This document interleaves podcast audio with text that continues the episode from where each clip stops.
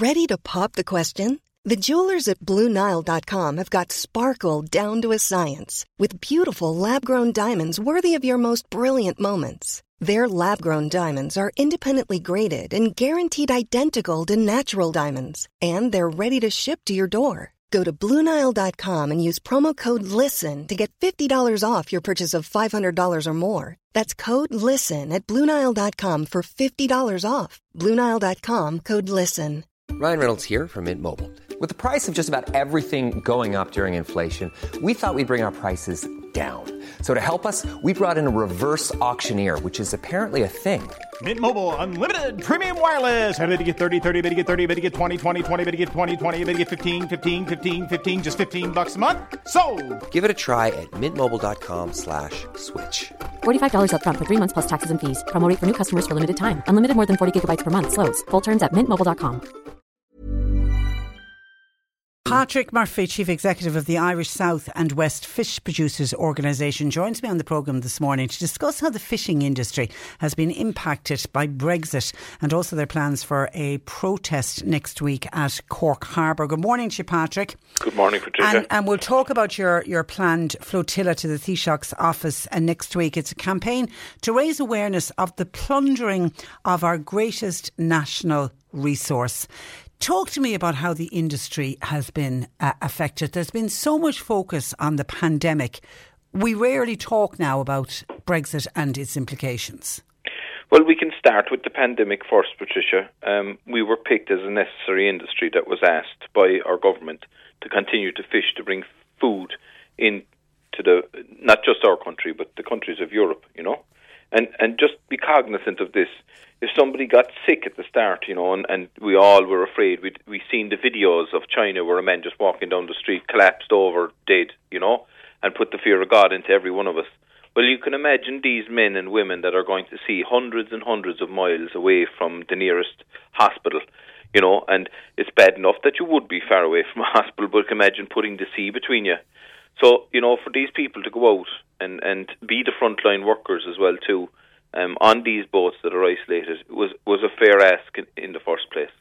And now we come to the reasoning why we're having this uh, flotilla of And, and by the way, did you hear of many fishermen who did contract COVID? Oh, there was cases. Was there? sure, look, Okay. we, we we seen protests in certain communities about foreign vessels that were coming in here. Um, you know, their fears were that these lads were allowed to roam from the boats up. I remember that. Yeah, people were And look, worried. They were fierce concerns, and we need to put this into context. We had a media campaign where children were standing outside a pane of glass, waving to their loved ones inside of it. That is how scared we were of this um, unknown entity at the time. And sure, who would blame people for reacting to that and trying to protect their loved ones and their coastal communities when they see that something else should be done here? Like they weren't looking to stop these lads from coming in; they just wanted to regulate it. So th- these are the things that we face. And look, we're delighted. We have fishermen now going down to the Bay of Biscay looking for tuna um, in, in the next month, and our lads are on to, uh, myself and others to see can they, you know, go ahead of everybody else and get the, the vaccine. And I said, no, no, the government have decided now this is age based. And like again, our fishermen will have to accept that, and they, and they'll do their job, and they'll go out and they'll try and catch these fish, valuable fish, bring them in, land them, support their families, support the coastal communities, and bring badly needed resources that we're going to badly, badly need. Like I don't think anybody in the country could deny that for the rebuilding after COVID. Okay. So this is a natural resource, Patricia. So, uh, so offered to us. outline how, how the Brexit agreement has affected the industry. Well, the easiest way I'll describe this now for, for yourselves and the listeners is to describe, as I normally do, a different analogy. Can you imagine the Dunnes Stores family being told in the morning that, listen, lads, because of a TCA agreement, because of a trade cooperation agreement with the UK, Tesco are going to come into the country and one in five of your shops will have to take down the name of Dunnes off it and we're going to put Tesco over it and they're going to trade away. And by the way, you can't put another shop in the town.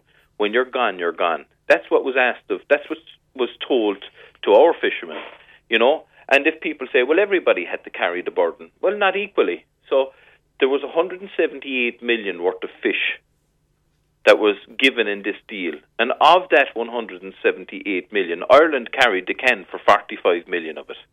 And this doesn't reflect either, Patricia, that the other countries paid their bill with fish that they were allowed to catch in Irish waters.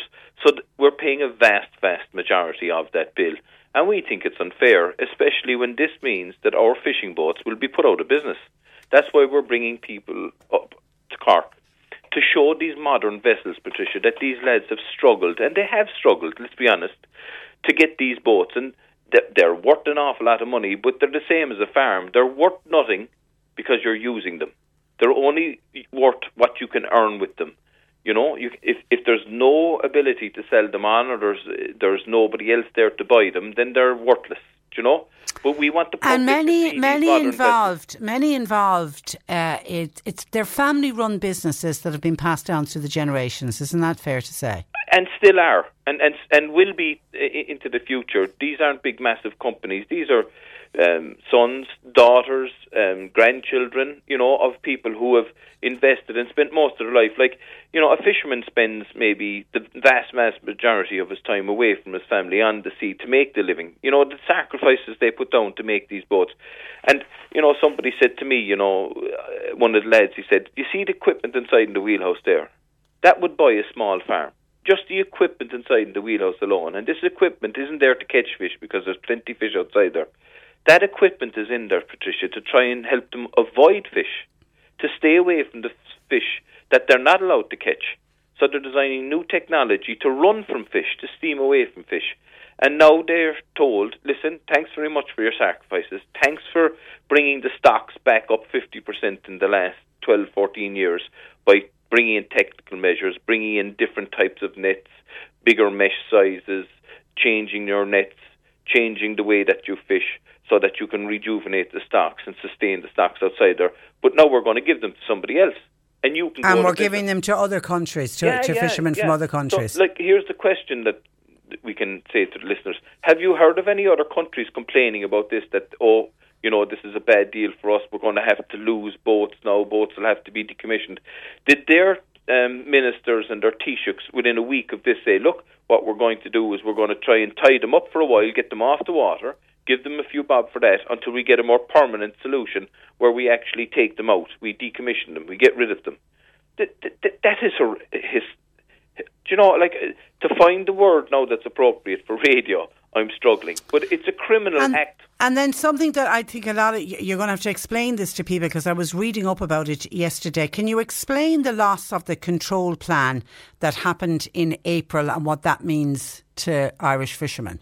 Well, um, the, the control agency, the SFPA, and I don't like to speak of people when they can't defend themselves. I'd love now if they were on the airways with us that we could debate this properly. But um, but I'll, I'll say it as, as as I find it. Right. So this is an organisation. It's a competent authority that was picked by the Irish government to do the job. And the European Commission really is the ones that says whether it can do it or not, not the Irish government. So they picked them out. So from a report in 2018 that the Commission came to Ireland and, and, and did, they found inaccuracies and they found failings in the system itself. So they asked this organisation to do another report of their own. And funnily enough, this organisation confirmed that they weren't fit for the job and said, look, yeah, there's a problem here and we can't fix it. So what they did is they said, right, well, you can't use the system you have, so we're going to throw it out. And what we're going to do instead now is we're going to say you have to weigh all the fish in the pier. Now, the complication of that, um, Patricia, is that imagine for a milker, a milk a dairy industry, right? So he has a refrigerated unit. He milks the cows. They're it's the, the best milk that you can possibly have. And just before he puts it into the main system or into the big bulk tanker, right? He's told, sorry, to wait. You'll have to take it out of that refrigerated unit, put it into an ordinary drum over here, and wait, with, and then put it into the tanker. He'd laugh at them. Well, that's what a fisherman are asked to do. They Because to- because you, you normally you weigh them at sea. well, you see the fish coming over the side. You gut Yeah. them. You, you you you go to an awful lot of effort to make sure the hygiene and get this fish down into a cool, controlled environment, which is a refrigerated hold. That costs hundreds of thousands to put there. We have boats now that actually make their own ice from the seawater at sea. Imagine. And you that's say- to keep them fresh so that they'll be perfect when they end up on somebody's plate. Exactly, and and there and here's the thing: there's a regulation to govern that. There's even a regulation to govern the water that they use to make the ice. And then they're told now by the same authority, look, we don't trust you. The system is And right. wh- what, what are Take they not the box." trusting you to do? to weigh them. So here's here's the crazy stuff. So where the what happens is the fish come in. The, the the fishermen weigh the fish. They have an estimate of the fish. Yeah. They put them into the back of a lorry. They're taken to the factory, and the factory again reweighs them with a system that's authorised and sanctioned by the SFPA. But that's not good enough anymore. Now they want to actually do it on the pier side, where there's no weighing scales. You'll have to bring one with you. Where there's no new ice because of cross contamination, if you don't have more ice on board the boat, and there's no ice making plant on, on the land, you then you can't put ice back on them, and then break the chain of the, the, the cold and the temperature because we have documents where um, shows that fish within 25 minutes can rise three or four degrees just by sitting on the quayside wall without ice. And can you imagine the amount of boats that will be coming in? And and we've told the our minister and the government, if you keep going with this system, boats won't land here. They won't be able to because they won't be able to sell their fish and have the same level playing pitch as other countries that don't have to do this. It's madness. And Okay, so t- now talk to me, uh, Patrick, about what you're looking for. What what can be done to save this industry? Because if we keep going the way we're going, the, we will lose boats because you're not going to be able to survive in financially. People are not going to be able to survive. So what needs to be done? we need a government that's going to go back to Europe and say, look, you gave 75% of the UK's fish to them to catch. You've left us with 15% and the same continental shelf. We have to get more fish to sustain our coastal communities and the industries that we have here. You cannot be sending your boats in to catch 85% of the fish and wiping out our industry. That's the message. It's that simple. Is there a way of doing it? Of course there is. It's called the uh, re- review of the common fishery policy. Like th- this has to be done. We have to be given the same equal opportunities and the same equal rights under our constitution, and we have to be treated the same as any other citizen of Europe. We cannot be expected to carry the can for everybody else and unfair burden sharing, which is acknowledged. We're we're not saying this. Everybody's saying this. Europe is saying this. But so, they're you- not correct. it's, so it's equal rights and equal opportunities for Irish fishermen is your message. You have a flotilla organised for next week. Tell me about that. So the boats themselves want to show the public the boats that they have. So you can imagine um, somebody sitting at the side of the road and they're seeing this big, massive boat outside and they're saying, look at that man, he's complaining, he has a boat worth three or four million. If he has to build it new, it's worth eight or ten million. And what is he complaining about? What he's complaining about is that through no fault of his own and his and the sacrifices he and previous generations have made to buy that boat, to try and service the debt on that boat, he's being told now that we gave away the fish that would have helped you to do that, and now you have to go to business.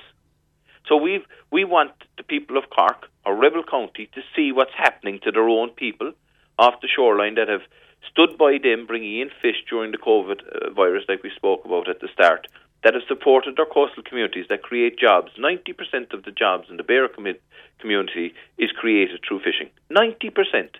And we're going to destroy that to allow others to come in and fish in our waters uh, O'Sullivan Beare put a chain across the mouth of the gap here and charged Spanish boats for coming in and using our facilities. That chain has been taken away by our government as far as we're concerned, and now they've given them the fish as well. Like that Okay. is madness. Okay, your protest is planned for next Wednesday. th- This day week, 26th of uh, May. Uh, Patricia, can, yeah. can I come back in now because this is really, really important. Okay. We are we are working hand in glove with the the department um, authorities, the port authorities. They're helping us bring these boats up in a safe manner, organised manner. They have a plan of where we tie up. We're working hand in glove with the local Gardaí, a liaison officer above there, to make sure this is done right, even under COVID restrictions. We're, this is is a protest by other name. This is a show and tell. We're not up there to disrupt or cause trouble. We're just appealing to the public. Have a look at us, talk to us, see what's going on. If you believe we have a just cause, help us. How can you help us? Contact your politicians, contact our Taoiseach.